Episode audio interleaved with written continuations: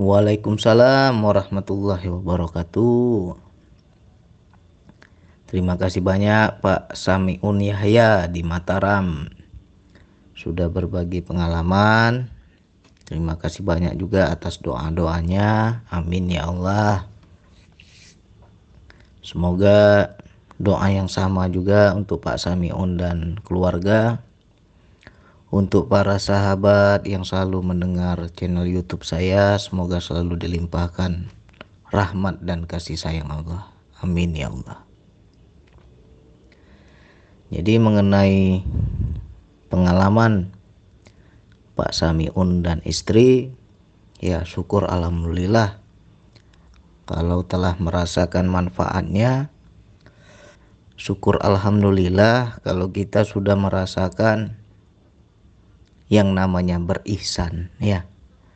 Ketika kita merasakan Allah yang dekat, itulah hakikatnya keisanan. Jadi yang mengenai pengalaman istri Pak Samiun memandang wajahnya sendiri. Nah, ini saya mau jelaskan.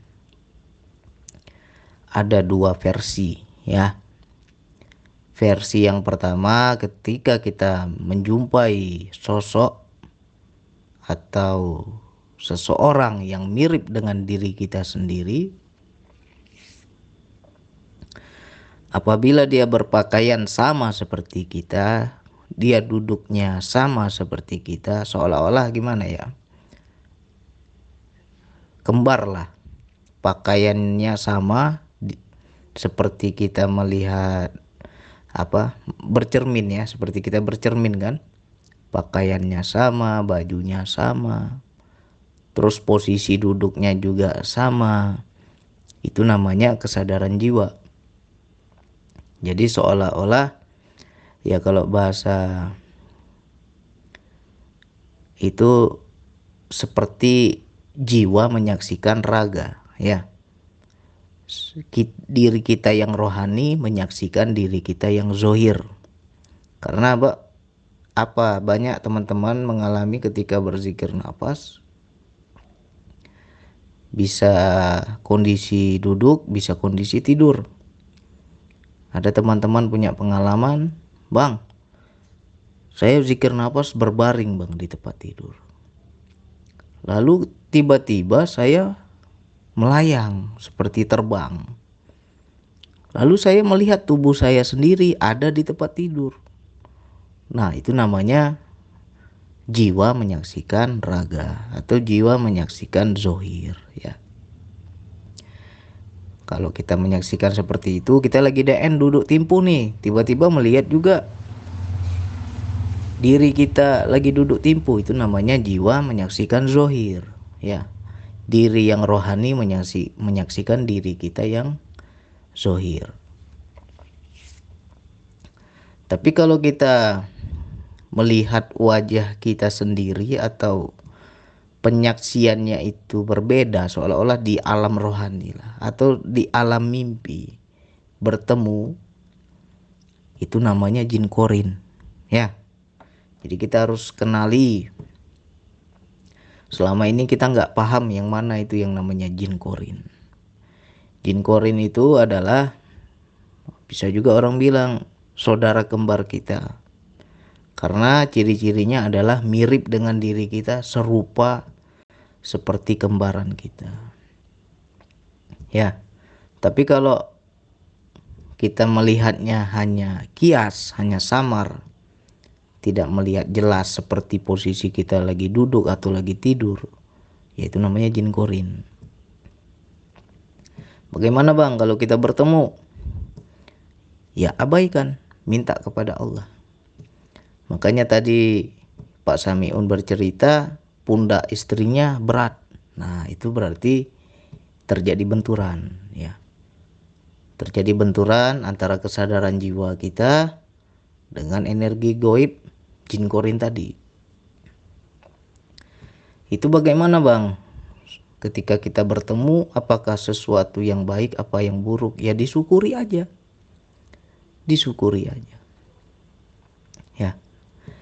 Itu bisa baik bisa buruk ya baiknya apa bang ya baiknya kita kenal buruknya apa bang ya jangan sampai kita ter, terlena makanya bagi teman-teman yang ketika berzikir nafas jumpa kembarannya. Wujudnya sama seperti kita ya. Itu sebenarnya dia mempesongkan kita melalaikan kita dari Allah. Jadi apa pun yang kita jumpai apa pun yang kita temui di dalam zikir nafas cepat-cepat minta kepada Allah. Apa pun pemandangannya minta ya Allah bukan ini yang aku hendak tuju. Yang aku hendak tuju adalah engkau ya Allah. Nanti kalau kita betul-betul nyambung kesadaran kita kepada Allah maka segala pemandangan akan sirna dengan sendirinya akan hilang. Ya. Yang awalnya nampak ini nampak itu ya hilang dia nggak nampak lagi. Ya. Jadi itu jangan sampai tertipu makanya banyak para pengamal zikir nafas malah mereka mencari-cari ingin kenal diri diri yang kembar ini ya. Jangan sampai kita tertipu. Kalau kita melihat diri kita yang zohir nggak apa-apa. Misalnya ya jiwa kita lepas. Lalu kita menyaksikan diri kita yang zohir. Aku lihat bang, diriku lagi duduk berzikir, lagi duduk timpuh. Pakaiannya sama, wujudnya sama, rupanya sama. Dan aku melihat ruangan di situ juga sama seperti di kamarku. Ya itu berarti diri yang rohani menyaksikan yang zohir. Atau teman-teman juga lagi tidur, aku menyaksikan bang, Jasadku ada di bawah, aku di atas. Aku melayang, aku terbang. Kulihat jasadku lagi di tempat tidur. Nah, itu berarti jiwa menyaksikan diri yang zohir. Ya. Tapi kalau udah berhadap-hadapan seperti tadi, wujudnya sama, wajahnya sama, rupanya sama. Ya, terkadang juga dia bisa berinteraksi Terkadang dia mengajarkan sesuatu, mengajak bicara, memberikan petuah-petuah. Nah, ini jin korin, jangan sampai tertipu. Ya, cepat-cepat minta kepada Allah, ya Allah bukan ini yang aku hendak tuju. Yang aku hendak tuju adalah engkau. Maka itu hilang. Nanti hilang dengan sendirinya. Jadi cepat-cepat diabaikan. Itu tentang pengalaman istri Pak Samiun. Nah, yang kedua mengenai pengalaman Pak Samiun. Ketika berzikir nafas bang, saya seolah-olah berada di dalam Ka'bah atau di sekitar Ka'bah atau di depan Ka'bah. Itu sebenarnya bukan Ka'bah yang di Mekah, ya. Karena di diri kita itu ada Baitullah, rumahnya Allah. Ya. Jadi tergantung suka-sukanya Allah menampakkan dalam bentuk apa. Terkadang ada juga teman-teman itu ketika berzikir nafas masuk ke dalam masjid. Ya. Nah, masjidnya itu bukan masjid yang di dunia nyata ini, tapi masjid yang di dalam diri itu kias sebenarnya. Bukan masjid yang sesungguhnya, ya. Baitullah itu. Ya. Makanya ada hadis apa dibilang? Kolbu mukmin adalah baitullah, rumahnya Allah, kolbu mukmin. Ya. Jadi hati kita yang terdalam itu wadah di jiwa kita itu ada rumahnya Allah. Nah, jadi kiasannya itu gambarannya terkadang dalam bentuk Ka'bah, terkadang dalam bentuk masjid, yaitu pertanda yang baik itu kan kiblat ya jadi jangan sampai kita menganggap bahwa itu Ka'bah yang di Mekah sana bukan. Ya walaupun mungkin sama. Mungkin teman-teman menjumpai bang saya di depan Ka'bah. Ketika saya berzikir nafas ya itu bukan yang di Mekah. Itu hanya ilustrasi atau kiasan. Jadi segala pemandangan dalam perjalanan rohani kita itu ya kias. Jadi jangan kita anggap itu sesuatu yang sama seperti dunia ini, ya. Lalu di situ berjumpa Bang Andi, itu juga kias. Jangan dianggap jiwa saya yang datang menuntun Pak Samiun di sana, bukan. Bukan saya. Ya. Itu bukan saya. Tetapi sangat jelas Bang, saya melihat di situ Bang Andi. Suaranya suara Bang Andi, wujudnya wujud Bang Andi. Dan di situ kesannya nyata Bang. Ya. Itulah yang dikatakan dengan guru mursid. Ya. Guru mursid itu bukan guru zohir. Guru mursid itu sejatinya dari Allah. Ya. Kenapa ditampakkan dan diwujudkan rupanya sama seperti saya? Ya karena Pak Samiun belajarnya dengan saya. Ya. Belajar zikir nafas lewat YouTube saya. Di situ Pak Samiun banyak bertanya dengan saya. Akhirnya Allah mewujudkan dalam bentuk rupa saya. Agar apa? Agar timbul keyakinan ya. Agar di situ yakin kita bahwa jalan yang kita tempuh itu benar. Nyatanya Bang Andi arahkan ke Allah. Ya. Jadi kalau teman-teman dalam berzikir nafas atau dalam tidur bermimpi jumpa saya. Selagi arahnya kepada Allah, ikuti. Tapi kalau arahnya nggak jelas, aneh-aneh, jangan ikuti. Karena bisa saja setan, jin, iblis menyerupai saya, bisa saja. Tapi kalau pesannya bagus, pesannya tauhid kepada Allah, ikuti. Berarti jalan kita itu sudah benar. Ya. Jadi jangan dianggap Bang Andi yang datang, bukan saya. Saya pun nggak tahu menahu. Ya, itu sebagai apa ya kalau dibilang? Itulah sambung daya, sambung rasa. Makanya di situlah kelebihan tawasul sangat banyak guru-guru terdahulu menganjurkan tawasul ya. Kirimlah Al-Fatihah kepada guru-guru kita. Itu agar apa? Sambung rasa, sambung daya, sambung energi. Ya. Jadi ketika kita di sana ibaratnya takjub, bingung, terlena ya. Karena terlalu asiknya dengan pemandangan-pemandangan rohani itu sungguh indah, sungguh nyaman, sungguh tenang, sungguh enak. Wah, nggak bisa digambarkan. Nah, terlena kita di wilayah itu. Maka Allah akan mengirimkan yang namanya guru mursid tadi. Ya. Ya. Sengaja Allah wujudkan bentuknya, rupanya seperti guru kita, seperti tempat kita belajar, ya. Agar apa? Timbul keyakinan di situ maknanya adalah sambung rasa. Di situlah kelebihan tawasul. Kalau kita bertawasul, sebenarnya ya tidak ada seorang guru minta dihadiahkan Al-Fatihah, tidak ada.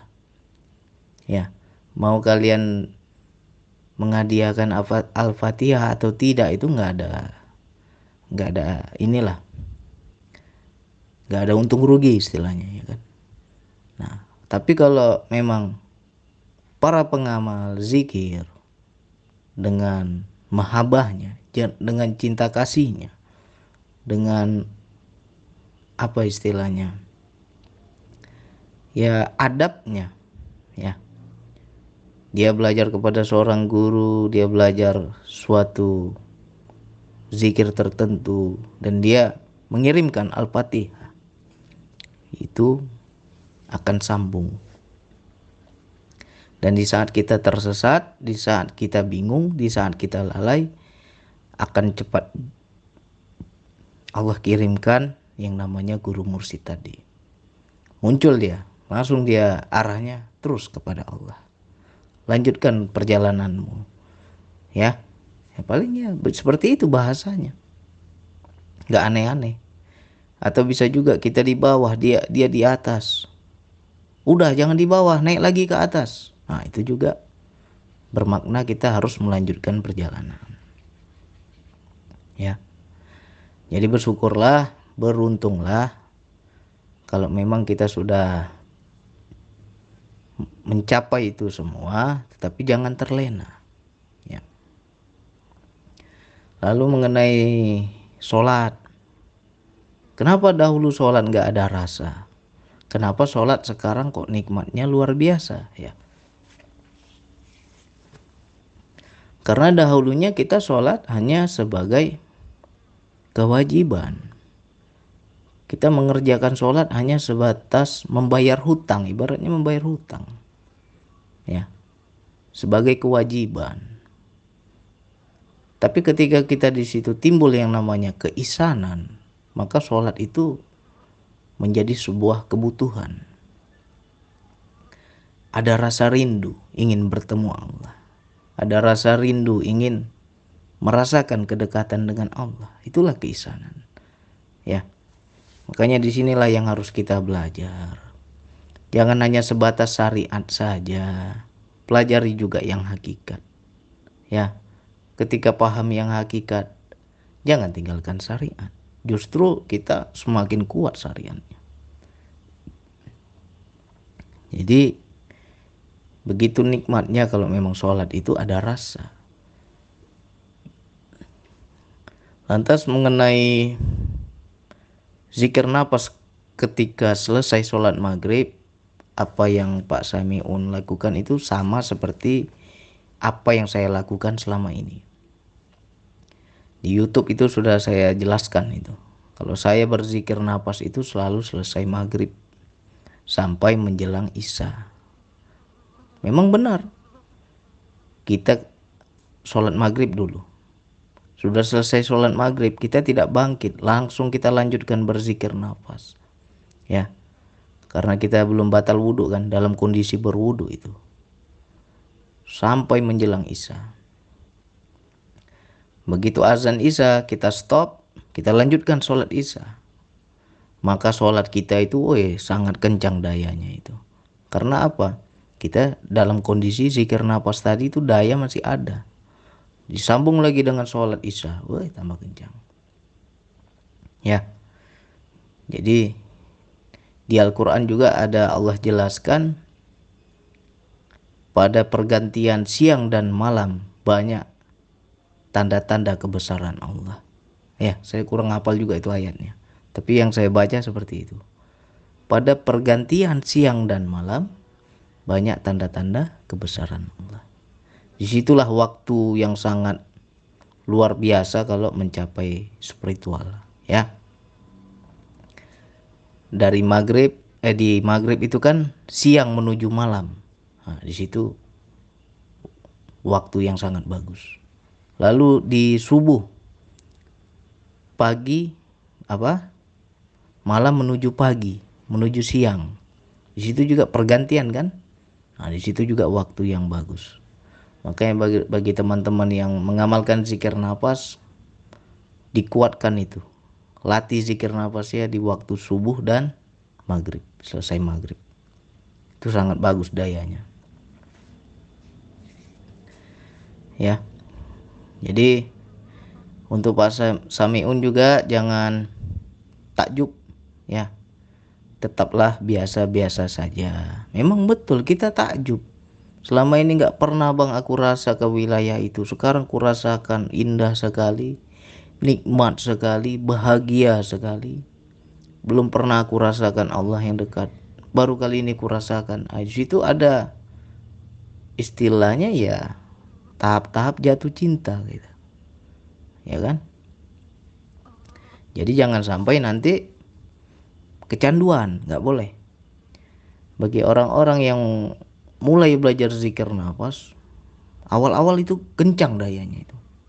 Tapi kalau di situ kita terlena di situ kita kecanduan besok-besok nggak dapat lagi. Ya hari ini dapat daya besok kita so kita DN nggak ada rasa. Kok putus dayanya? Nah, di situ Allah sedang uji kita yang kamu cari itu aku atau daya nah itu kadang di situlah banyak teman-teman yang kecewa yang bertanya-tanya ada apa bang? Apa ada yang salah bang? Kemarin saya DN enak sekali dayanya bang. Kali ini kok nggak ada. Kok putus? Nah itu biasanya sengaja Allah buat seperti itu biar kita tidak kecanduan. Biar kita paham arah dan tujuan. Ya, yang kita cari bukan daya. Daya itu hanya sensasi dalam perjalanan. Bukan tujuan, ya. Kalau hari ini dapat, ya syukur. Kalau besok-besok nggak dapat, ya jangan kecewa. Ya, jangan sampai salah tafsir. Kemarin enak bang, sekarang kok nggak ada daya lagi. Apa ada yang salah bang? Kenapa bang? Dahulu Allah jawab. Allah dekat, sekarang kok Allah jauh bang? Kok Allah tidak pernah menjumpai diriku? Kok seolah-olah Allah itu mendiamkan aku? Nah, di situ kita kayak layangan putus itu.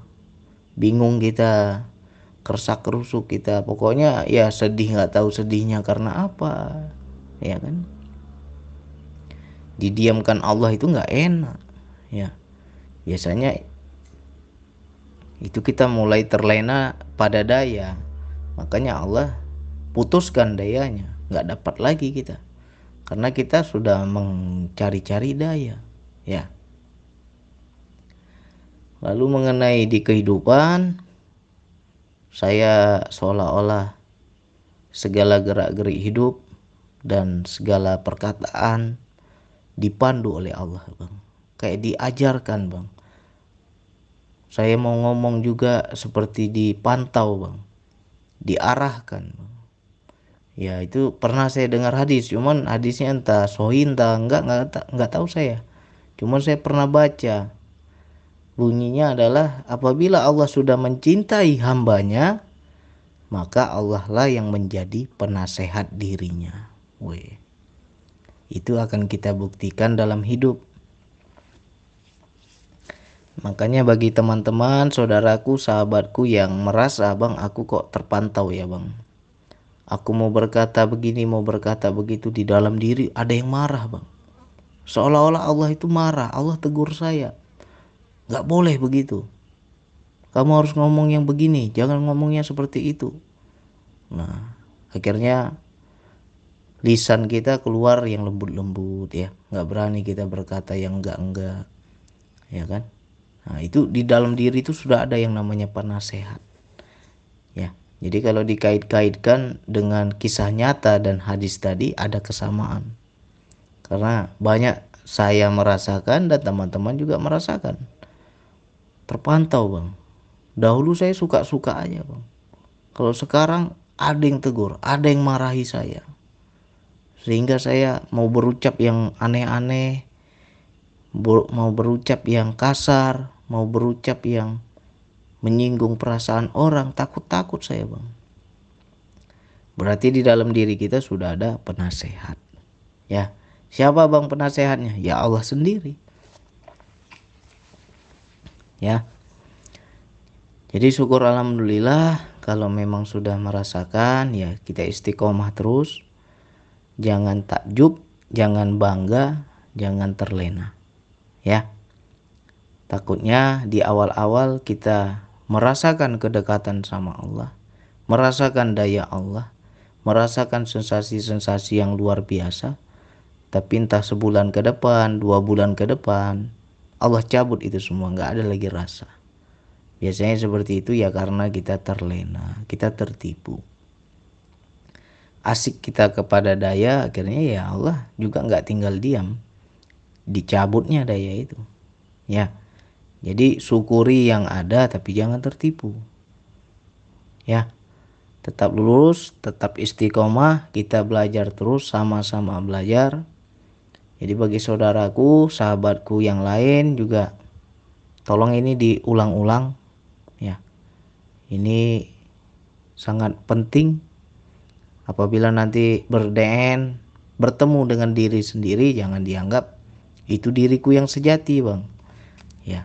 Jangan sampai kita tertipu. Siapa yang dilihat, siapa yang melihat. Nah, di situ kan ada dua dua wujud ya yang melihat siapa, yang dilihat siapa. Jadi yang diri itu yang mana? diri kita sebenar diri adalah yang melihat, yang menyaksikan. Jadi kalau kita aku melihat diriku, Bang. Ya itu bukan dirimu. Ya. Nah, hati-hati kita jangan sampai kita tertipu. Apalagi sampai kita berkomunikasi, kita ngobrol, kita berinteraksi, nah itu bahaya. Nanti macam-macam kita diajarkannya bisa tersesat kita. Ya. Itu tipu daya setan sangat halus. Jadi itu sebenarnya jin korin sebenarnya. Wujudnya sama, rupanya sama, sifatnya sama. Ya, tingkah lakunya sama. Wajahnya sama. Ya. Jadi kalau bertemu bukan ini yang aku hendak tuju ya Allah. Yang aku hendak tuju adalah engkau ya Allah. Ya. Jadi cepat-cepat diabaikan. Bukan ini. Aku hendaknya ke Allah. Nah, nanti dia hilang. Ya. Habis itu mengenai bertemu Bang Andi ya itu bukan saya. Ya itulah suatu kelebihan daripada tawasul suatu kelebihan daripada sambung rasa. Karena Pak Samion sebelumnya sudah memohon izin kepada saya ya kan sebagai adab. Nah, dan saya doakan ya. Bagi teman-teman yang minta izin itu saya selalu doakan. Mereka hendak belajar ya Allah. Mereka hendak mendekat ya Allah. Mudahkanlah perjalanan mereka. Ya alhamdulillah ya jadi kalau bertemu saya jangan dianggap Bang Andi yang datang. Wih sakti kali Bang Andi. Bukan saya. Ya. Saya pun nggak tahu menau. Nah jadi itu karena itulah yang dikatakan keridoan ilmu. Keridoan ilmu itulah mewujud dalam bentuk guru pembimbing kita. Ya. Jadi sama-sama kita belajar terus Pak Samion. Sering-sering latih tapi nggak boleh nafsu ya jangan juga kita dalam berspiritual terlalu diporsil. Aku hendak dekat kepada Allah. Ya pagi siang malam zikir terus kita. Pagi siang malam zikir terus. Akhirnya kegiatan sosial kita terbengkalai ya jangan sampai. Jadi antara anu syariat dan hakikat ya harus seimbang. Ya. Oke hanya itu yang bisa saya sampaikan. Kita belajar terus Sekian dari saya. Wassalamualaikum warahmatullahi wabarakatuh. Assalamualaikum warahmatullahi wabarakatuh. Bang Andi. Terima kasih. Terima kasih atas jawaban Bang Andi. Semoga ini bisa menjadi motivasi menjadi semangat untuk bisa mendekatkan diri kepada Allah. Jujur Bang Andi, tawasul ke Bang tetap saya tawasulkan sehingga Alhamdulillah terbukti. Terbukti saya bisa bertemu langsung dengan Bang Andi walaupun itu perantaranya Allah lewat Bang Andi. Terima kasih sekali lagi Bang Andi. Jujur malam ini saya bertawasul ke Bang Andi sehingga jawaban ini saya bisa terima langsung. Saya tidak bisa tidur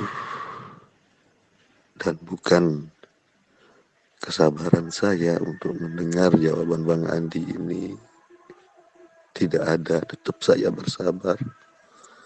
Tapi alhamdulillah dengan bukti tawasul saya ke Bang Andi, gitu saya buka HP. Ternyata alhamdulillah jawaban dari pengalaman cerita istri saya dan saya tadi bisa saya terima dengan lapang dada. Mudah-mudahan apa yang Bang Andi berikan, arahkan, sekali lagi sebagai motivasi penyemangat buat saya pribadi dan buat para jamaah yang lain untuk bisa bertekad berkeyakinan bahwa Allah akan tetap bersama kita apabila kita ingin menjumpainya, ingin merasakannya, ingin menyaksikannya. Sekali lagi Bang Adi, terima kasih dan mohon maaf. Mungkin di dalam cerita saya, pengalaman saya yang kurang berkenan, yang kurang baik. Mohon lahir batin saya mohon maaf yang sebesar-besarnya. Minal aizin wal faizin Bang. Sekali lagi terima kasih. Terima kasih. Mudah-mudahan kita semua akan selalu dalam keridhaan Allah Subhanahu wa taala. Amin ya rabbal alamin. Assalamualaikum warahmatullahi wabarakatuh.